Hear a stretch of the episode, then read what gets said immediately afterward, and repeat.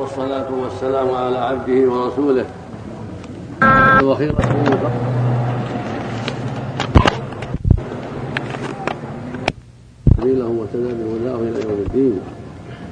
أما بعد، فقد سمعنا جميعا هذه الكلمة المباركة من صاحب الفضيلة الشيخ إبراهيم بن عبد الله بن غيث جزاه الله خيرا فيما يتعلق بالتوبة ووجوب المبادرة إليها والمسارعة إليها ومحاسبة النفس عن كل ما يأتي العبد ويذر، وهي كلمة بحمد الله طيبة وعظيمة في نفسها وفي موضوعها، فجزاه الله خيرا وزاده علما وهدى وتوفيقا، ونفعنا جميعا بما سمعنا من هذه الكلمة الطيبة وما فيها من الخير العظيم، وجعلنا وإياكم من يتعظ ويتذكر ويستمع القول فيتبع أحسنه، إنه جل وعلا جواد كريم.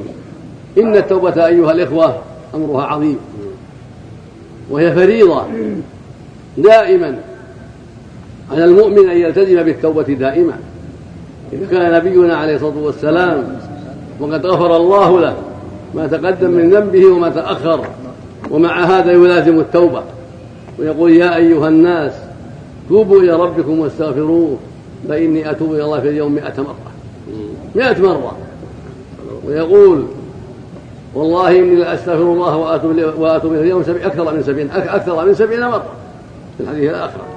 ويقول علي ابن عمر رضي الله تعالى عنهما: كنا نعد للنبي صلى الله عليه وسلم في المجلس الواحد 100 مرة، يقول: رب اغفر لي وتب علي إنك أنت التواب الرحيم، في المجلس. فهذا يدل على عظم عنايته صلى الله عليه وسلم بالتوبة والاستغفار، مع كونه سيد الأولين والآخرين، ومع كونه مغفورا له ما تقدم من ذنبه وما تأخر، ومع ذلك يعنى بهذا الأمر العظيم ليزداد من فضل ربه وإحسانه سبحانه وتعالى، وليسن للناس كثرة الاستغفار والتوبة، لأنه الأسوة عليه الصلاة والسلام: لقد كان لكم في رسول الله أسوة حسنة. فإذا علم المؤمنون كثرة استغفاره وتوبته تأسوا به في ذلك عليه الصلاة والسلام، واستكثروا من التوبة والاستغفار. وقد سمعتم أن المفلس في الحقيقة هو الذي يلقى الله جل وعلا وعليه ذنوب أكثر مما عنده من الحسنات. هذا المفلس في الدنيا عند الناس والذي لا درهم له ولا متاع. المفلس عند الناس والذي ليس عنده درهم ولا متاع، ليس عنده نقود ولا أموال أخرى، هذا مفلس عند الناس، وهو مفلس في اللغة العربية، وهو مفلس عند القضاة حيث يحجر عليه عند الحاجة إلى ذلك. لكن مفلس في الحقيقة الذي هو أولى بهذا الاسم وأحق بهذا الاسم هو الذي يأتي يوم القيامة بأعمال، يعني أعمال عظيمة من صلاة وصوم وزكاة، ويأتي وقد ضرب هذا وسفك دم هذا وشتم هذا وقذف هذا وأخذ مال هذا، يعني عليه أوزار كثيرة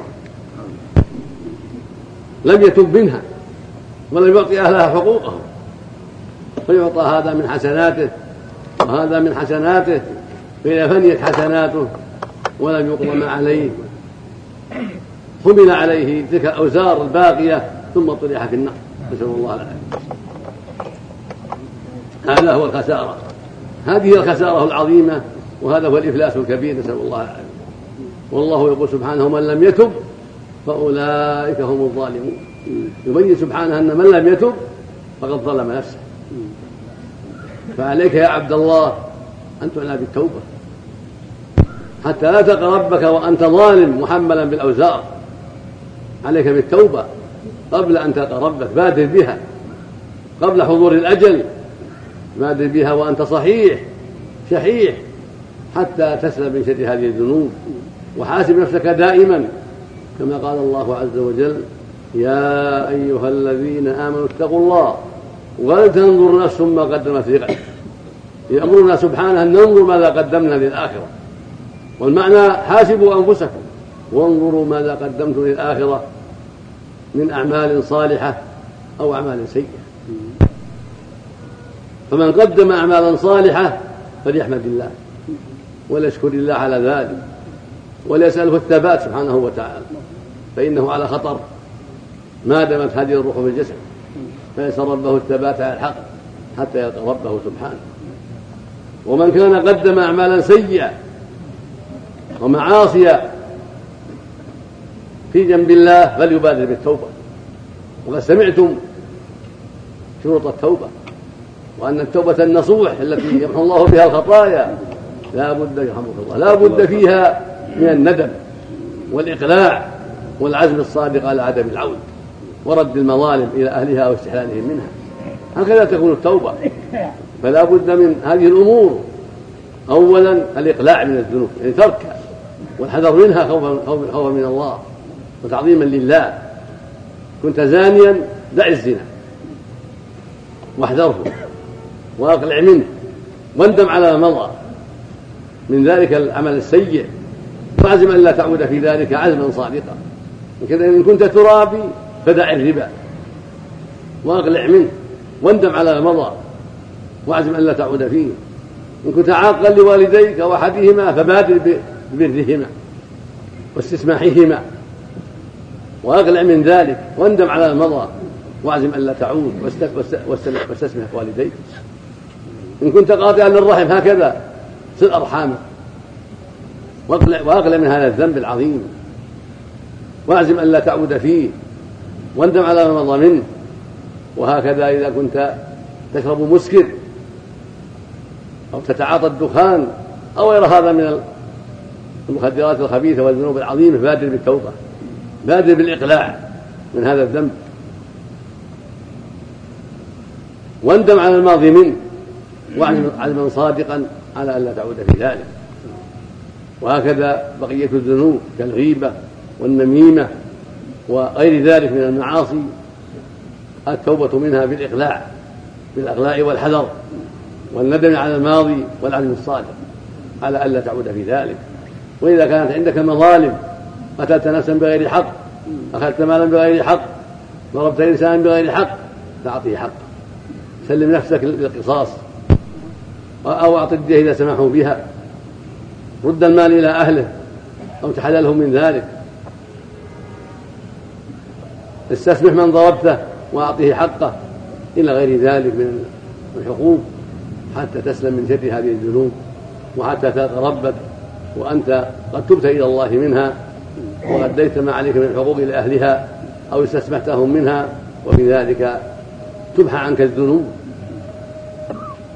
وإذا أتبعت هذا الذنب، إذا أتبعت هذه التوبة بالعمل الصالح والإيمان الصادق، أبدل الله تلك السيئة حسنة، كما قال في سورة الفرقان سبحانه وتعالى: إلا من تاب وآمن، لما ذكر الشرك والقتل والزنا وما يجازى به أهلها، قال بعد ذلك: إلا من تاب وآمن وعمل عملا صالحا فأولئك يبدل الله سيئات حسنات. هذا من فضله سبحانه وتعالى، أنك إذا تبت توبة صادقة وأتبعتها بالإيمان والعمل الصالح، أن تلك السيئات يبدلها الله حسنات مكان كل سيئة حسنة. وإني لغفار لمن تاب وآمن وعمل صالحا.